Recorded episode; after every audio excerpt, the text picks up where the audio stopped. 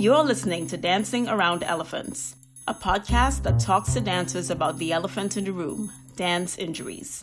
I'm Dr. Danelle Dixon, a dancer turned physical therapist, and I currently work with dancers to work past their challenges and access the next level in their dance careers.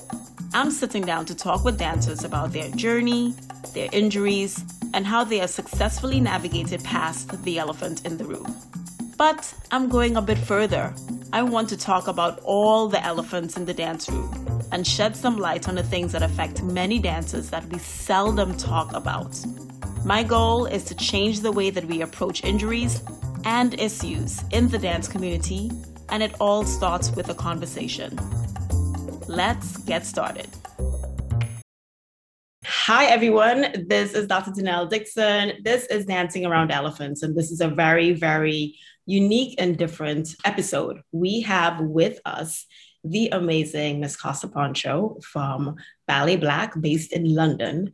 And the reason why we are doing this episode today is because for the Dance Ready Project, we wanted to highlight choreographers dancers, movers, and shakers in the dance world to talk about Black History Month and talk about innovation within the industry, within the dance industry that is affecting and uplifting minorities.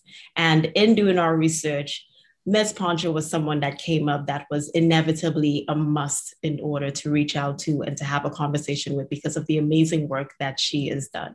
So I want to welcome Ms. Pancho Cassa. Thank you so much for joining us. Thank you for having me. Okay, so Cassa, please tell me about yourself and how you came into dancing. So, my parents enrolled me in a local ballet class at the age of two and a half, mm-hmm. and I really hated it. And I would cry if they tried to leave me there.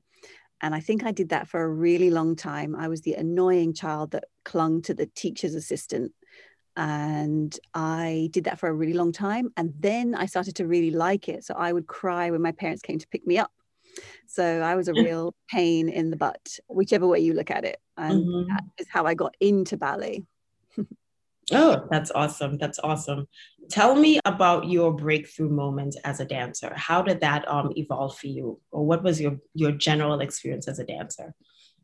Well, my dance career was perhaps a bit unusual compared to other dancers in that when I left dance school, I started Ballet Black. So mm-hmm. I was a new graduate and a director, sort of, mm-hmm. and also a dancer.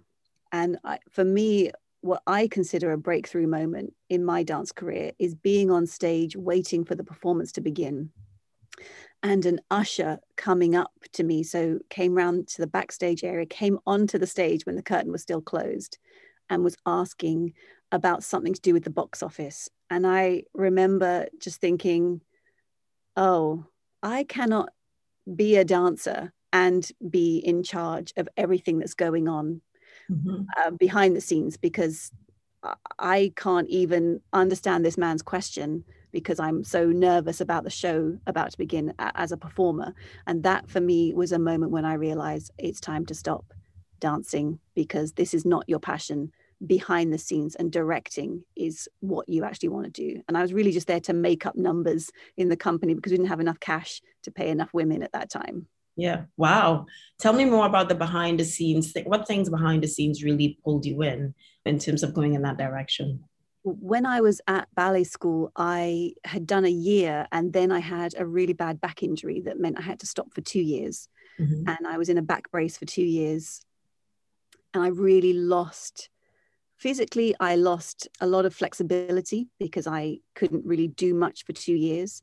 And mentally i just really lost any desire to be um, the center of dance attention. Didn't really want to be on stage doing stuff. I got much more interested in how a performance runs. I you know stage managed a couple of the school performances while i wasn't able to dance and i got much more into the aspects that made up a show, like the choreography, the lighting design, how you make a flyer for a performance, and all of that kind of stuff. So when I went back to school and finished my final two years, I was I was older than everybody else because mm-hmm. I'd two years, and I just didn't have that passion to be the best ballerina in the world like like my classmates. So it was never a burning desire for me, but I was always curious about what made the show happen. Wow, that's pretty interesting. And that's such an, an, a departure from a lot of different dances, right? A lot of dancers are dying to be in the spotlight for as long as possible. And you you pivoted very, very early, which guys, I think is a, very much an indication of how much of a trailblazer this woman is. So tell me more about your achievements. What achievements in dance would you say have directed your career on and off stage? Well, I don't think I really think about achievements as much as what I think has directed my career has been turning up every day, mm-hmm. whether I want to or not. whether I'm turning up for something that I'm looking forward to or I'm dreading. It, it's always been something that I do is I will show up. Yeah. So, you know, if everyone around me is having a terrible fit about something, even if I really want to do that, I can't because I'm in charge.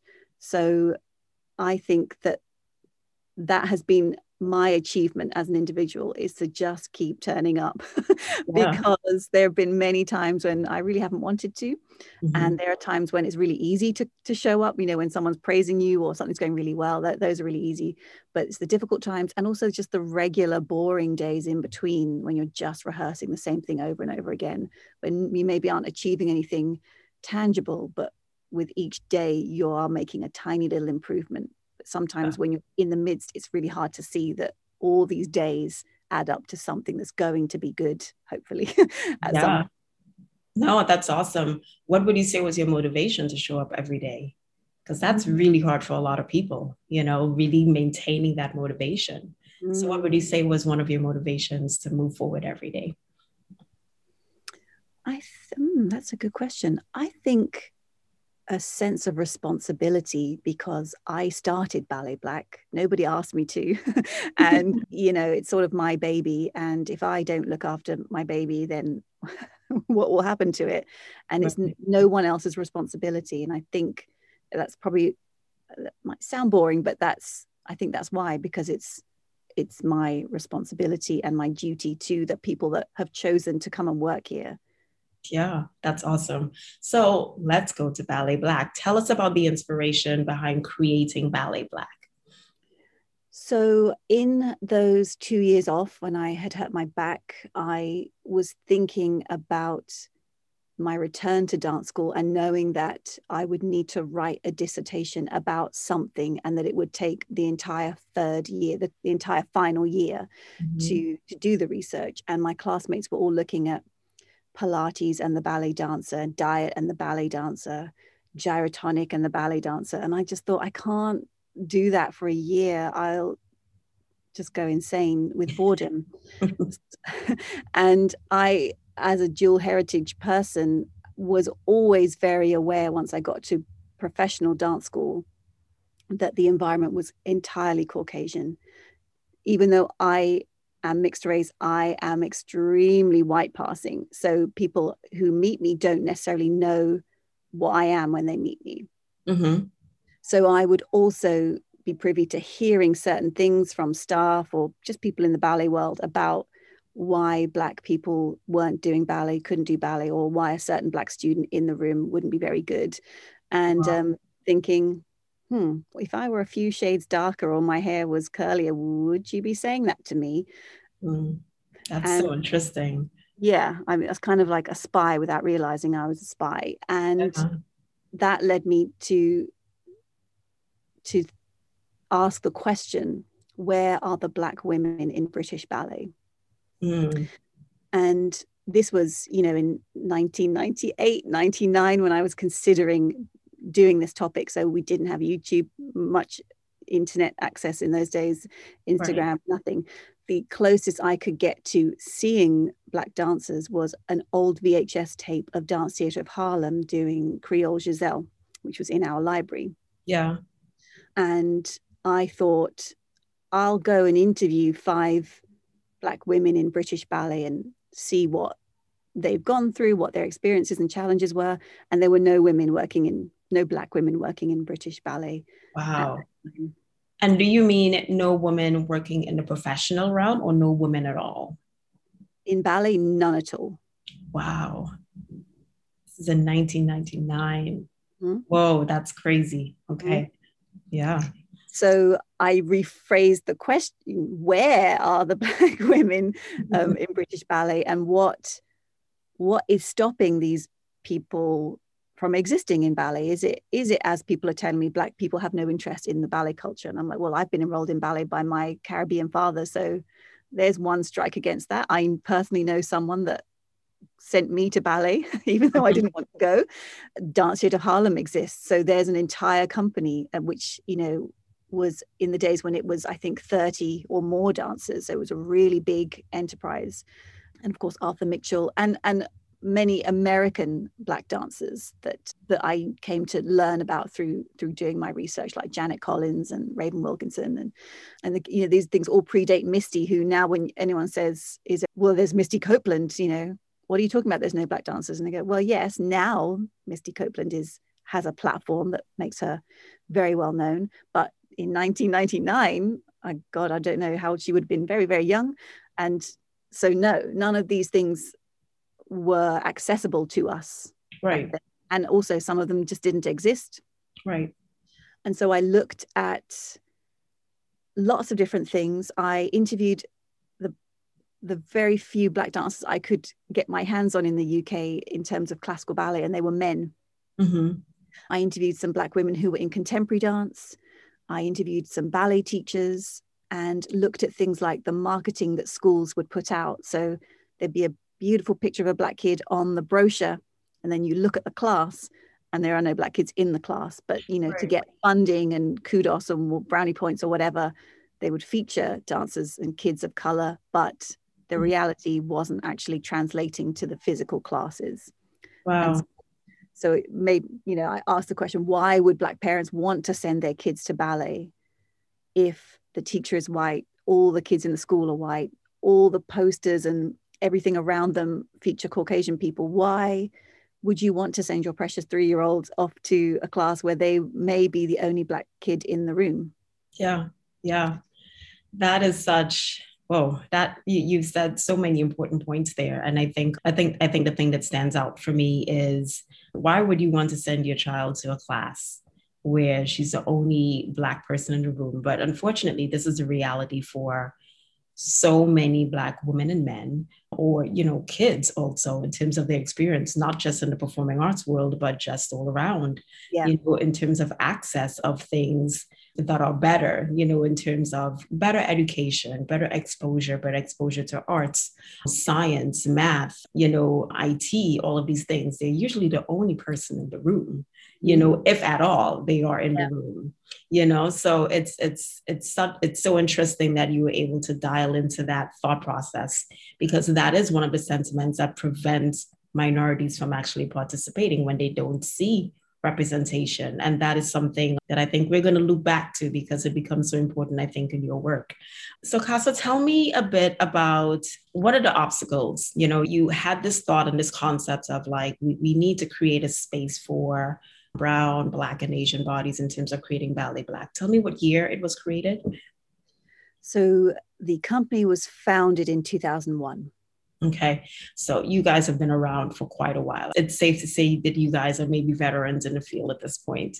Tell me more about the obstacles that you encountered in terms of creating the company. Like, what obstacles did you face? What pushback did you have? Tell me about that experience. Wow. Well, so in the UK, unlike America, where I feel that there are so many ballet companies, I couldn't couldn't name them all. Mm-hmm. In the UK, we have five ballet companies. They're all big. They're all very well funded. Uh, in my opinion, they are. I'm sure in their opinion, relative to the scale, maybe they're not. Mm-hmm. And they, I think, were all founded by well-known dancers or choreographers or people who were well known in their time. Mm-hmm. And so Ballet Black was unique. We were, first of all, in those days, I think this is different to the US. In the UK, we did not do pickup companies for classical ballet. So you were either in a big ballet company or you were not. Yeah. So that was very unusual. So a, a company of eight dancers was a very odd thing in classical ballet. everybody in it was black, brown, or Asian. Mm-hmm. That was very odd. And mm-hmm. it was started by a complete nobody, me. Mm-hmm. And so nobody knew who I was, rightly so, because I had only just left school. Mm-hmm. So, in every way, it was an, an anomaly in the British ballet world. And this meant, in some ways, as, as a benefit to Ballet Black, we went completely under the radar for a few years because nobody cared what we were doing. It was really tiny. It, I think, was not taken very seriously by those who did know that we existed and was, in my opinion, never considered a serious contender in the world of classical ballet. Wow. Wow. How how do you think the obs- what obstacles did you face in terms of curating bodies of work? You know, because with most, as you said, most classical ballet companies, they are curated by choreographers, you know, so they have this this heavyweight in the background that is putting together the artistic work.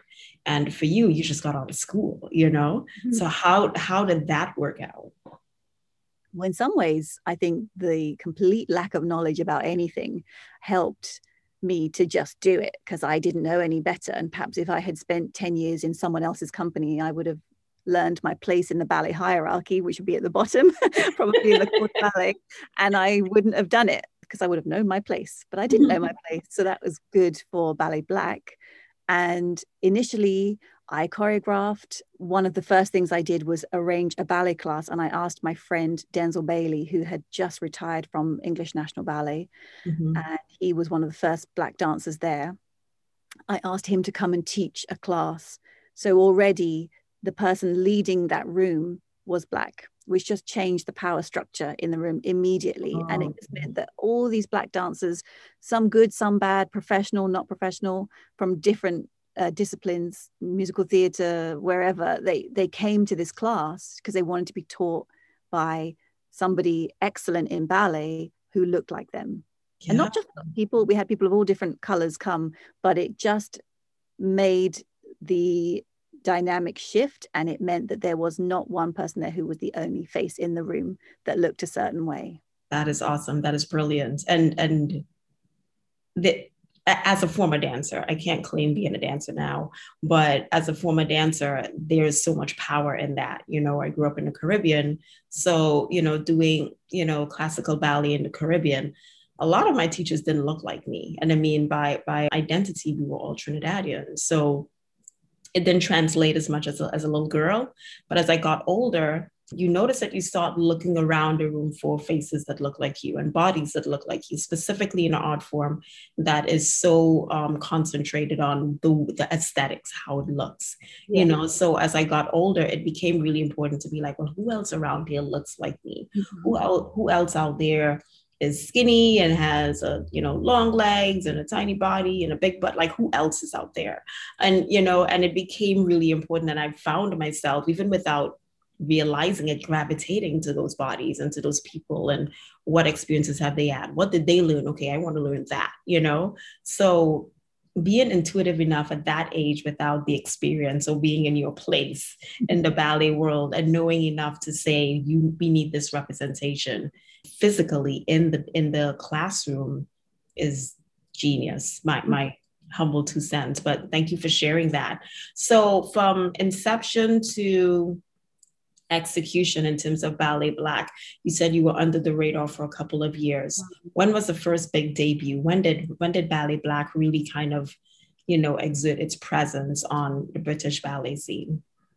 So we had done a lot within our own community. So we had mm-hmm. plenty of sellout performances, but all people that knew us and not necessarily the wider ballet world. Mm-hmm. But I met a wonderful woman called Deborah Bull in, I think I met her in 2003, and she was just retiring as a principal ballerina of the Royal Ballet mm-hmm. and about to take over some space within the Royal Opera House that had been newly built. So there's the massive main stage at the Opera House, which is where the opera and the ballet company perform.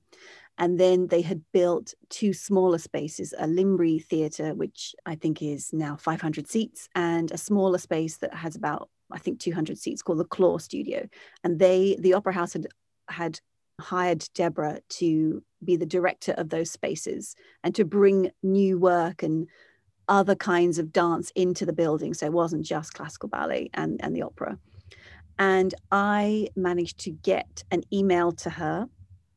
She said, Come in, let's talk about Ballet Black. And I explained what we were doing. And she really liked the idea and said, You know, if you're struggling with paying for studio, which I was, move everything here to the opera house at the weekends because the royal ballet don't use the space at the weekends and we've got some really nice studios and i was taken to the studios and i thought someone had taken me to the wrong place because these studios are the size of the main stage to fit wow. the entire company. And i was like no there's only eight of us. We don't need this. You can go some to a small studio. And they said no they're all they're actually all like this. So mm-hmm. that was a real defining moment for ballet black because once we moved our those open classes and our rehearsals to the opera house it really made the rest of the ballet world notice us because with the name the royal opera house attached to something yeah. in this country it's you know quite a big deal yeah. and we through deborah we were able to put on performances in the Linbury space and start to commission some choreographers outside of my sort of friendship colleague circle mm-hmm. and first person we commissioned was a British choreographer called Liam Scarlett, who's one of the first people outside of our, you know, immediate group, mm-hmm. and that brought the critics along to see mm-hmm. our work. Mm. And then from there, we, well, I kept programming more and more new dance because one, we needed it because we couldn't be doing Swan Lake and Giselle with only eight dancers, and we were also in the same city as English National Ballet and the Royal Ballet, why would we even try to compete on a mini scale? Just right. didn't make sense as a product to mm-hmm. sell. And also at that time in the UK, people were not commissioning new ballet. So we became a place where if you really wanted to make work and you were an up and coming choreographer, you couldn't really get your ballet seen anywhere because everyone was doing all the big classic work. Right. Ballet Black, even if you weren't bothered about the mission of Ballet Black, it was still somewhere you might be able to get your work staged. So it helped us become known as a commissioner of new work as well as a ballet company for dancers of color. And so it started to become something in reviews that everybody always mentions the race thing, always in reviews. I don't think we'll mm-hmm. ever get away from that. But then the rest of the review would be about the new work rather than this is a black company. Why do they exist? Are they as good as white right. dancers? That kind right. of thing.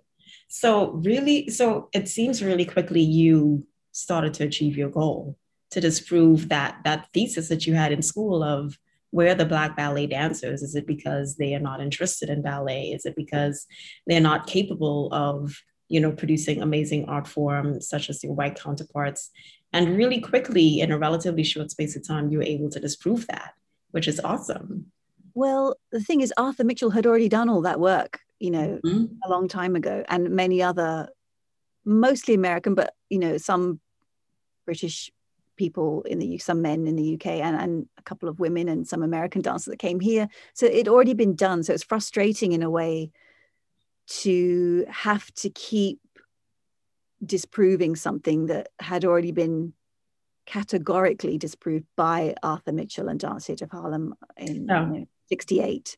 Yeah. So it was almost, it was like we needed to, despite the fact that Dance Theatre of Harlem used to come to the UK to tour, mm-hmm. we still had to do that work. Mm-hmm. Yes. And when I might say, you know, where where's the space for black dancers? People would say, well, they should go to Dance Theatre of Harlem. It's like, well, do you think that all black dancers should all go to one company and right. just stay there forever? What about right. if you want to be an artist and and you love the repertoire of a company right. in Holland or America or France? Can't you go to the company that best suits your artistic soul and your skill? Do you yes. have to go to the company that suits your that matches your skin color? Yeah Yeah. So I so I think to your point, yes, Arthur Mitchell had already disproved it. He had already opened the door. He didn't he didn't break down all of the walls though. And I think there's constant work that needs to be done, not just in the dance industry, of course, but everywhere to prove that, you know, people of color have a place. And that comes with constant reminders of, hey, there's this anomaly that is actually the norm hey, there's this place where dancers can go. Let's create space, let's create doors, and let's create opportunities where they can shine just as much as their mm-hmm. Caucasian counterparts. So, yes, Arthur Mitchell may, may have disproved it, but I think you're continuing very important work of constantly saying, hey, no, you have to rewire and rethink how you look at this issue. You know, it's very different.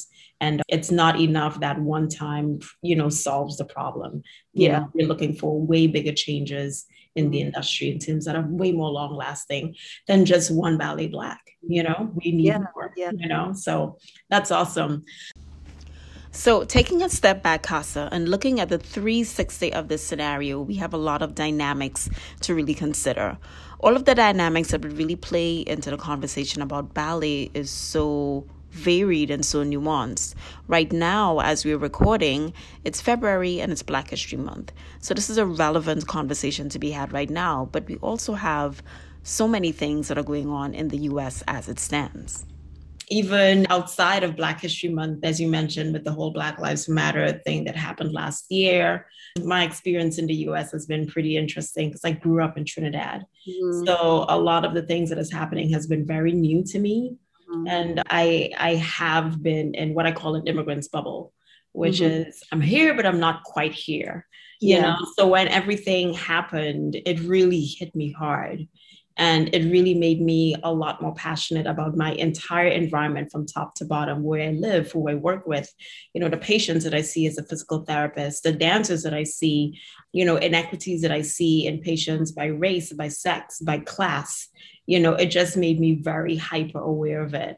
And I think in, in a weird way, it was a pressure cooker to just create this mini activist that I didn't, that you know is so far from my initial identity. It's just weird but it's so intuitive now because this is exactly who i am you know? I'm a minority woman in a very male dominated orthopedic world in the us that's very racially biased. There's no option to me but to be an advocate for myself you know? Yeah. and everyone that looks like me. So in terms of you know translating those thoughts and those passions into dance you have echoed so many sentiments that we that in the dance world among minority dancers we talk about all the time but there's no platform. There's no people that are really actively talking about it that's actively addressing it. Even this morning i read an article where they were talking about it was in a Pointe magazine where they're talking about broken artists produce broken art forms and they continue to be broken teachers and they create broken dancers. That cycle continues, and uh, race is all intertwined in that. Oh, you know? so much, so it, much. It, it's crazy how bad pedagogy is passed down just by tradition, you know, and the work that you've done and i know you've probably heard it a million times and sick to death of it but i i cannot skip the opportunity to say it again the work that you're doing is so important and and even you know growing up in trinidad the idea of representation never crossed my mind because we have representation even in Trinidad. They don't have it here, and it's, and it's it's mind boggling for me to think how I would have grown up if I had not grown up in Trinidad with that representation. It's in weird. the UK, there are twenty dancers of black of some form of blackness, where they are black, mixed race, or whatever. There are only mm-hmm. 20 mm-hmm. working in ballet today. If you take out the ballet black dancers, because I feel mm-hmm. like that skews it because the company is for black dancers. So if you t- take mm-hmm. us out, the five big ballet companies, there are 10, 20 black dancers, 10 of them are British. And then often I get a lot of pushback from black people in the world, particularly in America, for speaking about it because I look like this. Yeah. And and and I think that's the beauty of what the work that you're doing also, you know, which is why I thought your personal story was so important. And I really wanted to touch on that because the, the, the connection of your personal story to the mission that you're pushing makes people understand the why because other than that the, the reality is you know there is an issue of colorism that that happens in the range of racism. They mm-hmm. are they are cousins. And there are lots of people that would think well why is this oh why is this white woman? She's white. Why can't there be a black woman that's in charge of ballet black ceo it, it's, it's one more thing to distract from the mission. And uh, i can imagine that you would have gotten a lot of pushback. You know when i saw your photo i'm like this is interesting. Only until i read uh, that you were from you know that half of your interest in Trinidad, I'm like, this makes sense. Yeah. You know what I mean? Like that's when it clicked for me. And as much as it's difficult to reduce people to skin tone, we do it all the time. Yeah. We do it, we, we do it effortlessly. The we assumptions that come with that is crazy, yeah. you know? try in the ballet world at least to stop doing it to ourselves because it's yeah. happening to us from outside. Yes. We just have to kind of go, okay, I get that you're super dark or you're super light it's all okay. We'll fight about that later because yes. right now we have to deal with the wider ballet yes. world, and that's all Caucasian, and it's all uh, whether they're aware of it or not. It's always pitted against blackness. Yes, because it comes with a preconceived idea about what the black body can do or should do. Yeah. You know, oh God, we could talk for six more hours about that, but yeah, that's why it's tough when you know I see people write things that Misty's not dark enough to really rep- truly represent blah blah blah and i just think god damn it shut up. And it's true because we're like like what is good enough? Because that that's where now even in our fight to achieve representation we're still putting conditions of what success looks like. Like what like can we just get started? Yeah. And can we evolve as we as we enter that door we enter the room? Can we just evolve in terms of the ranges and the shades and and and the depth and breadth of what the monolith of blackness looks like? Because blackness is not one thing.